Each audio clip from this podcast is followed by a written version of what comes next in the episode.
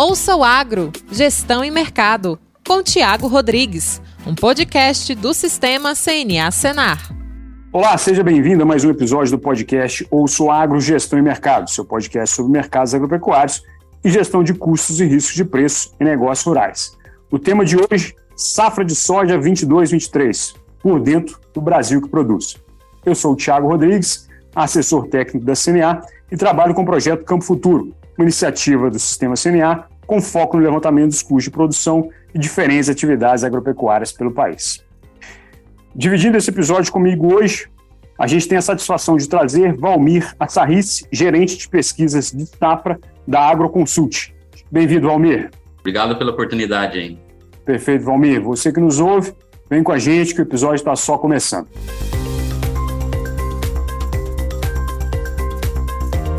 Bom, para aproveitar aí a expertise do pessoal da AgroConsult, na figura do Valmir aqui, a gente está pegando esse momento de início de colheita aí, nesse episódio, a gente vai abordar as perspectivas de produção de soja para a safra 22-23, né?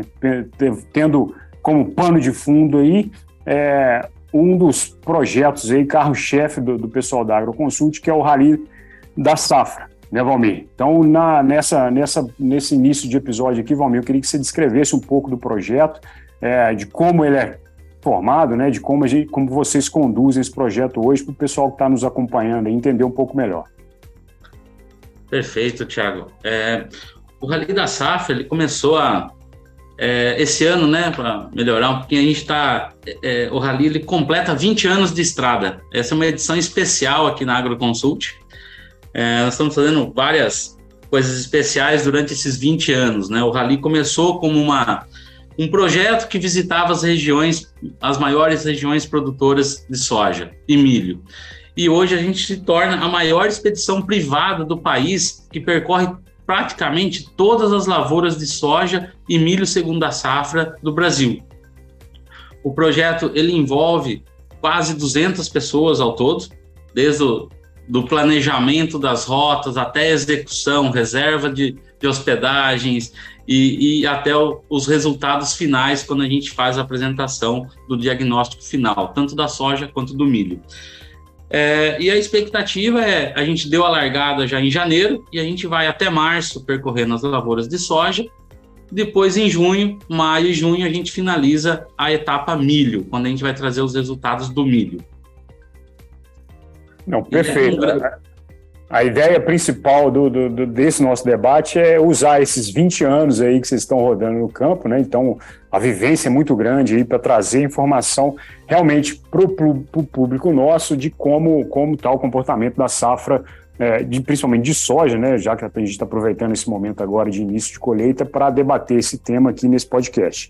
Nesse sentido, Valmir, é, pela equipe, pelo que você tem acompanhado aí com a equipe de campo de vocês, se a gente voltar um pouquinho para falar do plantio dessa safra, né, iniciado lá em outubro de 2022, o que, que, cê, que, que vocês mais viram ao longo desses trajetos aí, ao longo dessas rotas que vocês estão percorrendo? O que, que teve de, de anormalidade? Como é que foi? Como é que se deu esse plantio dessa safra 22, 23 de soja, Valmir?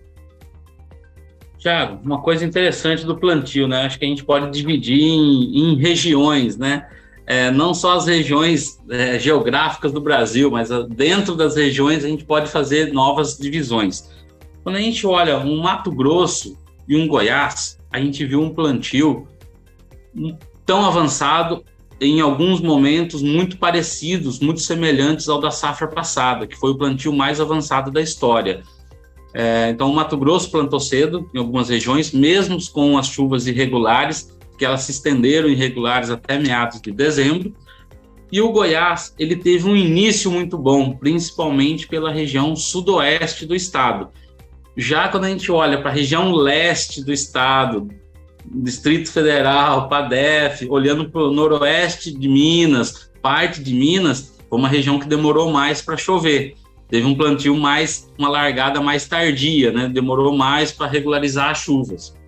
Quando a gente olha para Bahia, Maranhão, Piauí, Tocantins, a gente viu um início bom, um início precoce do plantio, depois foi diminuindo a chuva, a chuva não veio, o pessoal foi sendo um pouco mais cauteloso com esse plantio e foi finalizar dentro de um calendário normal para a região. quando a gente olha para o Mato Grosso do Sul, para o Paraná, o início foi bem difícil. Teve excesso de chuva no início do, do, dos plantios, então foi um plantio mais tardio e vai comprometer em partes algumas janelas é, de algumas regiões, principalmente do Paraná, que o pessoal gosta de fazer o plantio bastante precoce para produzir um milho como o, segunda safra. Quando a gente olha para Santa Catarina e Rio Grande do Sul, foi um plantio um pouco mais arrastado, sendo o plantio do Rio Grande do Sul o mais demorado. Ele foi finalizar somente em janeiro desse ano. A gente teve plan... passou o ano, virou 2022, iniciou 2023 ainda fazendo plantio, né? Mais um efeito ali do pelo terceiro ano seguido os efeitos do, do laninha no, no estado. É, isso é um ponto interessante que você colocou aí, que é a questão do clima especificamente, né? Tendo em vista esse, essa, essa correlação que você colocou com o plantio aí, dos momentos que foram feitos, de como é que avançou em cada região, porque a gente vai sofrer agora, principalmente é, nessa, né, né nos produtores da região sul, né? Além dessa, dessa questão que teve de desafio lá no início também, do plantio, com, com o próprio desenvolvimento da, das lavouras e agora a, a questão repercutindo em produção e produtividade, né? Como você adiantou, é o terceiro ano consecutivo aí que o Brasil vem sofrendo com esses problemas climáticos, né? Na temporada 2021, a gente teve um atraso das chuvas, que teve consequências, principalmente para o pessoal da segunda safra aí, principalmente o milho sofreu um, um pouco, né? 21, 22, o Laninha também entrou seca para o sul, aí sim a gente viu ano passado como é que isso impactou bastante aí, com as perdas nas culturas de primeira safra aí, principalmente na, no caso da soja, do milho, feijão e o arroz que a gente tem acompanhado. E essa safra agora 22, 23, mais uma vez a gente está falando de laninha, né? Então vem afetando as chuvas no centro-sul. É, e a, o que tem, de certa forma, prejudicado aí, principalmente é a, o desenvolvimento das lavouras. É, nesse sentido, o, o Valmir, é, vocês estão agora part, passando pelo Paraná, né? Para fazer esses levantamentos e em seguida vão caminhar para o Rio Grande do Sul. Eu queria entender aí o que, que vocês estão vendo em loco aí, o que vocês estão esperando encontrar, principalmente nesses estados aí onde realmente o clima afetou um pouco mais a produção e o desenvolvimento dessas lavouras. Thiago, a gente tem algumas situações bem diferentes, né? Quando a gente olha para o Paraná, a gente vem olhando um Paraná que planta uma soja precoce, que é a região mais oeste e norte do estado, a gente vê uma situação de lavoura e uma situação de desenvolvimento. Uma chuva mais irregular em algumas regiões, em algumas é, regiões da região oeste ali, né? Menos é, grave do que foi o ano passado, que foi severamente atingido por uma a estiagem em altas temperaturas aí durante o mês de dezembro, janeiro do ano passado. Esse ano a gente vê uma repetição, mas numa escala muito menor para o Paraná é, algumas micro-regiões, Palotina, é, Toledo, um pedaço de Cascavel, Beira Lago, a gente vê sim que tem alguns produtores que também andou sofrendo, vão ter perdas, mas elas não são tão significativas, tão abrangentes, né, como foi o ano passado. Para aquele produtor que tem a perda, é uma perda muito grande. Mas como você dá um zoom na região, olha, regionalmente as perdas são menores. É, individualmente, a gente é, tem que olhar caso a caso. Tem produtores que vai chegar a ter perdas muito grandes, né? Nessa safra, assim como foi o ano passado. É, talvez o ano passado foi um ano muito atípico. Muitos produtores zeraram, né? Na região oeste, muitas lavouras, a gente chegou em perdas médias ali de 60%, 70% para a região como um todo. Esse ano a gente vê um quadro bem melhor. A nossa equipe está a campo nessa semana tem nos relatado um bom potencial de safra é, e tem pegado muita chuva nessa semana, né? Então, o clima mais chuvoso desse início de ano tem até alongado um pouco o ciclo das lavouras do Paraná. A gente esperava que as lavouras estivessem um pouco mais próximas da colheita. A gente está vendo aí uma, um alongamento do ciclo da soja de 5 a 10 dias para o Paraná. É, e o importante você colocar esse ponto da colheita aí também, porque vocês já passaram pelo Mato Grosso, né? Que está realmente ali o foco de, de, produção de soja do país hoje. É, e nesse sentido, a realidade é um pouco diferente do que vocês estão acompanhando no Sul agora, né? Então, principalmente aí, quando a gente olha alguns números de, de principalmente do, do, do, INEA, por exemplo, que está apontando aí é, um avanço de 2% até agora na, na, colheita só, em comparação com o ano passado, que já, nesse mesmo período já estava 4%.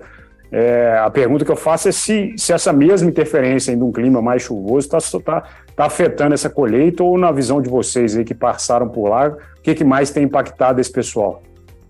Sem dúvida nenhuma, Tiago. O, o, o, clima, né, no, no, essa chuva que está alongando o ciclo no Paraná, ela também está no MS, ela também está no Mato Grosso. E no Mato Grosso, talvez numa escala ainda maior.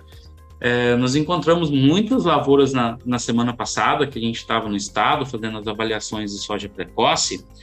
Muitas das fazendas tinham recebido 300, 400 milímetros só em janeiro. Então choveu muito todos os dias e era chuva todos os dias. Então impedia. É, isso é um, traz um clima menos sol, menos luminosidade, mais chuva. A, a planta acaba vegetando um pouquinho mais e vai é, postergando esse início da colheita. Os produtores estavam fazendo a dessecação, é, principalmente os produtores que pretendem fazer algodão, estão com a janela um pouco mais apertada, é, finaliza o calendário ideal final de janeiro, primeira semana de fevereiro, já se foi o calendário ideal para o algodão. É, o pessoal estava acelerando a dessecação nesses casos, mas a gente já viu muitos produtores que já estavam apreensivos. Ah, eu preciso dessecar, porque senão vou ter muita soja chegando junto ao mesmo tempo. Eu preciso diluir essa colheita, eu preciso começar. E eles estavam tendo dificuldade, inclusive, de entrar com a dessecação. O clima estava muito úmido. E quando você fazia a dessecação, é, o que é esperado aí quatro, cinco, seis dias para entrar a colheita, está demorando dez dias. Ela está demorando mais para secar também e uniformizar a umidade dos grãos. Muitas plantas com grãos secos, grãos esverdeados. É, é, então precisa dessa dessecação para ter menores descontos na hora da entrega. E um outro ponto que nos chamou atenção no Mato Grosso é o pessoal fazendo uma quarta aplicação de fungicida. Devido a esse clima mais chuvoso, o pessoal está fazendo a proteção das lavouras médias e tardias, o que ainda pode segurar um pouco mais essa colheita. Então, a gente está de olho, fazendo contas ali para ver o real impacto desse atraso na colheita do Mato Grosso. Mas sim, tem é também, o pessoal comenta é, durante o, as nossas visitas, né, os produtores comentaram de 5, 10 dias de atraso nessa entrada da soja, o que a gente vai se refletir em, é, em preocupações. Muitos deles estavam preocupados em não conseguir cumprir o contrato de entrega em janeiro.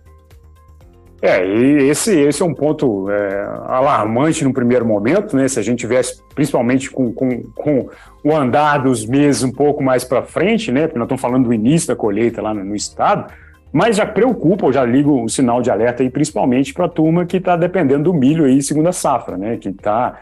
Aí já entra o pessoal da pecuária também, que está de olho nessa situação, né? Principalmente é, para essas compras aí de, de milho, enfim, contando com a produção robusta aí do Estado, e isso realmente é algo para a gente monitorar aqui com o passar do tempo.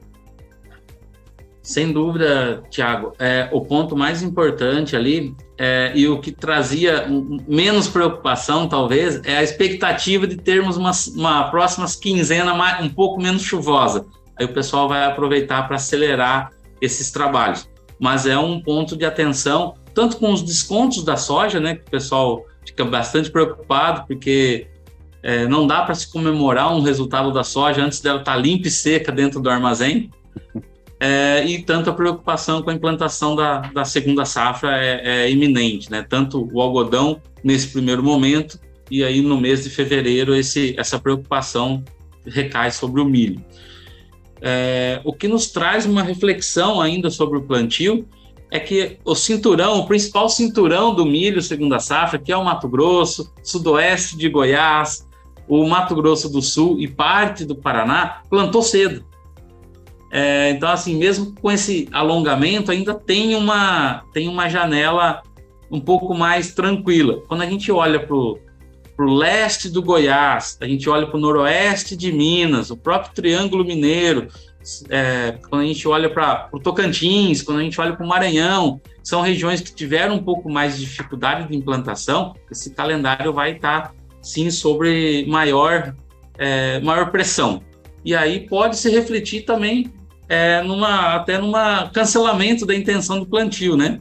Em último, no último, se o produtor não conseguir fazer a colheita, trazer ele para dentro de uma realidade, pode sim ter, termos uma redução de, de área no milho que a gente descarta ainda, que ainda tem janela, mas não é. é a gente está sempre monitorando esse ponto. É, esse seria o pior cenário, né?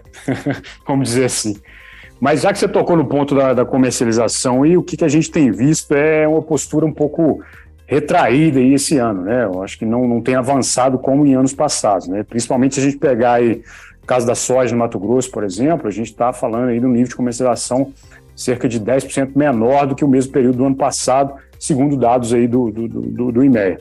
É, esses, os principais fatores que a gente tem visto aí são os preços, né, que mesmo num, num patamar aí é, elevado, está bem abaixo do que foi esse mesmo período do ano passado. Né? A gente está falando de soja aí volta de 165 a 180, aí, dependendo da região. No ano passado, nessa mesma época, a gente via é, saca de soja comercializada a 200 reais a, a, a saca aí. Né? Então, aliado a esse momento onde o produtor está sentindo que o preço não está tão responsível a, a, a, quanto ele imaginava, a gente não tem um cenário de custo, né? Que para essa safra, como tem apontado aí várias é, iniciativas é, de levantamento de custo, e dentro do nosso trabalho aqui na CNA com o projeto Campo Futuro, a gente também tem apontado isso, um desafio enorme com relação a, a essa safra 22-23 quanto a, a, custo, né? Então a gente está apontando aí um crescimento de quase dois mil reais por hectare, comparando uma safra, a safra passada com essa safra, né? Por volta de 4.400, 5 mil reais era o custo de implantação de hectare de soja nos dados levantados na média Brasil do ano passado pelo projeto Campo Futuro. Esse ano, com a projeção do período onde o produtor fez a aquisição de, de, de fertilizante, principalmente, a gente está falando em números aí de 6.500 até 7 mil reais o hectare. Então, tudo isso liga é, um sinal de alerta aí para o setor como um todo, né? E aí eu queria saber de você, Valmir, é, quais, com base nessa questão, né, preço e custo o que, que você tem é, estimado aí com relação à produção e produtividade é, para essa safra que está desenrolando aí?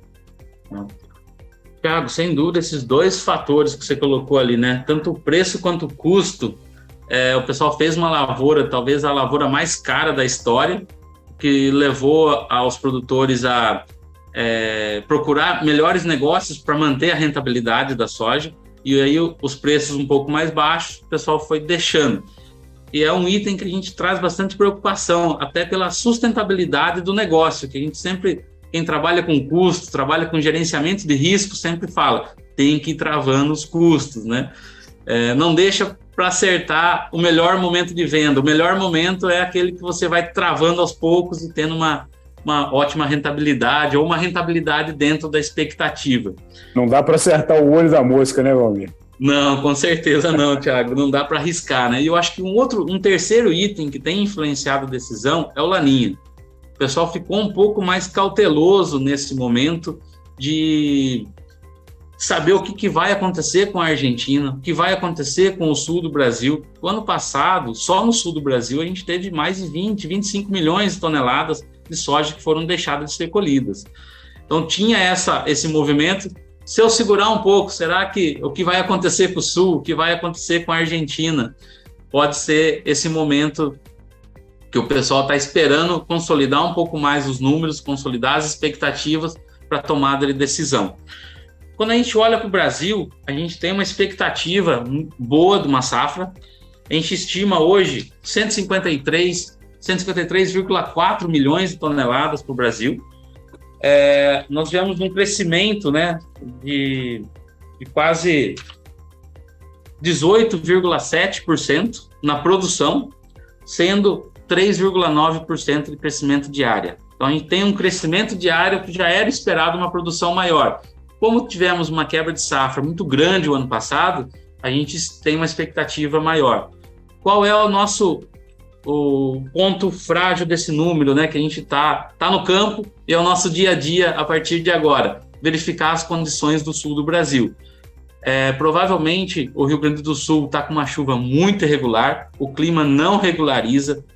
Tinha-se a expectativa que tivesse uma chuva é, menos volumosa, mas que ela viria de 10 em 10 dias, uma chuva por semana, e essa, é, esse planejamento, essa previsão não tem se confirmado. Então, o Rio Grande do Sul também entra na mira por uma possível quebra de safra, assim como a Argentina.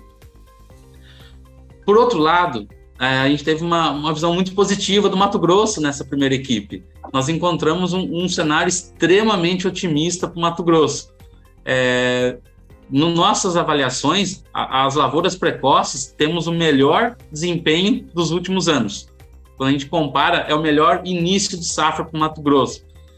As lavouras tardias vêm com potencial, mas precisa retirar essa soja do campo. Acho que o desafio do Mato Grosso é tirar a soja e o desafio do Sul é a ocorrência de chuvas, para a gente balizar o número. No momento, a gente trabalha com essa estimativa de 153,4.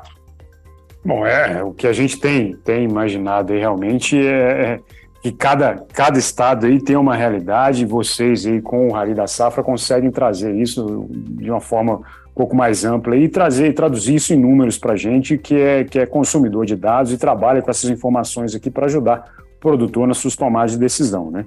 Se a gente caminhar aqui para o último tópico desse podcast, a gente vai falar um pouco de mercado, principalmente com relação à demanda, né? Se por um lado aí a gente tem é, o nosso principal cliente aí, que é a China, com sinais de desaceleração da econômica, né? Por, por outro lado, aquilo que você já colocou aí, a questão de um dos maiores exportadores aí, que é a Argentina, sofrendo bastante com o clima, é, com previsão de corte de safra e ainda traz muita dúvida com relação ao comportamento dessa demanda é, internacional pela, pela, pela, soja especificamente. É, nesse sentido, Valmir, é, nós estamos acompanhando, né, seguiremos aqui a evolução de safra, acredito que vocês também vão acompanhar aí, mas queria que você desse pelo menos aí uma visão do que vocês estão imaginando aí que seja essa, esse balanço de oferta e demanda para esse ano de 2023. Tiago, a gente está bastante atento, né, bastante apreensivo com relação à produção argentina. As estimativas vêm caindo é, semana a semana, as chuvas não estão boas. É, então, assim, se a gente pegar a Argentina, Brasil Estados Unidos, a gente é, são os três principais produtores e os três principais exportadores. É, o Brasil, a gente vê com um saldo, a Argentina, vamos por partes, né? A Argentina um pouco mais comprometida, ainda muito a, a produção com tendência de ser mais baixa do que as estimativas atuais indicam. A gente pode ter um gargalo aí, uma perda de 10, 15 milhões de toneladas para a Argentina. Brasil, a gente é, estima que o ano passado a gente teve dois Brasil, ah, do sul do Mato Grosso do Sul para cima foi recorde, uma produção muito boa, e do sul, é, do, do, sul do Mato Grosso do Sul até o Rio Grande do Sul foi, foi muitas perdas. É, esse ano tem se comportado diferente, a gente tem uma expectativa melhor, com exceção do, do, do sul do Rio Grande do Sul, onde a gente acha que ainda pode pode sofrer semelhante à, à perda da Argentina, o que a gente calcula ali que poderia ter ali uns 5, 6 milhões de toneladas que poderiam perder no estado. Então a gente partiria aí uma safra, um piso ali uns 145, 147 milhões de toneladas, que pode ser compensada essa perda pelo Centro-Oeste, que vem se desenvolvendo muito bom. Então esse balanço, o Brasil supriria as perdas da Argentina, é, a gente estaria mais apto à exportação para a China, né, que é o nosso principal comprador. Os Estados Unidos, esse ano a gente viu que a safra também não foi das melhores, né? Tivemos perdas, é, tivemos perdas nos últimos dias também, os dados do SDA com uma redução da, da, da safra para soja, o que traz ainda atenção ainda mais para o Brasil, né? O pessoal vai ficar com o olho ainda maior nessa safra. Então, o produtor que ainda tem soja para comercializar, ele vai ter que ficar de olho que nos próximas três, quatro semanas vai estar tá tudo definido o potencial da safra. Tanto do centro-oeste, que já vai estar tá colhido, quanto da região sul vai estar tá desenhado. e nesse momento pode abrir algumas oportunidades para, para eles fazerem a comercialização. Bom, eu acho que a gente está tá encerrando aqui o episódio. Eu queria é, destacar realmente essa última, essa última colocação sua, né, do, do ponto de, é, que nós estamos da, da, da, safra especificamente nesse pelo ponto de vista de comercialização, né, nessa definição aí do potencial produtivo das principais regiões produtoras do país e no cenário internacional também né, nesse sentido, né, de, de, com o avançar do tempo também dá para ter uma, uma, visão um pouco melhor do que, que vai ser a safra da Argentina. E isso tudo a gente é, promete aí ao, público nosso, ao pessoal que nos ouve aí, trazer maiores informações. Agora que, o Valmir descobriu o caminho, a gente traz ele mais vezes aqui para debater esses números, para fazer as análises. Eu queria te agradecer, Valmir, pela participação, pela parceria aí, obrigado, e deixar os canais aqui da, da CNA aberto para que vocês da Água Consulte aí, sempre que precisarem, terem acesso a, a nós aqui. Muito obrigado. Nós que agradecemos, Thiago, agradecemos o convite aí de levar um pouquinho mais de informação, levar um pouquinho do nosso conhecimento e o que a gente está vendo no campo. E nos próximos três meses esse vai ser o nosso dia a dia. Cada dia a gente vai estar numa região diferente do, do, do, do país, que é um país com dimensões continentais. Então, a gente começou na soja precoce e vai até março fazendo a, as avaliações, do, desde o Rio Grande do Sul até o, Maranhão, Piauí, Tocantins, Bahia, do sul ao nordeste, passando pelo centro-oeste e sudeste. É, e voltamos mais vezes com mais atualizações, que conforme vai passando as semanas, vai ficando mais claro como foi o desenvolvimento e o resultado das lavouras. Nós que agradecemos o convite e ficamos à disposição para novas conversas. Perfeito, Valmir. Obrigado mais uma vez. Pessoal que nos ouve, obrigado pela audiência. Esse foi mais um episódio do podcast Ouço Agro, Gestão e Mercado. Até um próximo episódio. Um abraço. Ouça o Agro, Gestão e Mercado, com Tiago Rodrigues, um podcast do Sistema CNA Senar.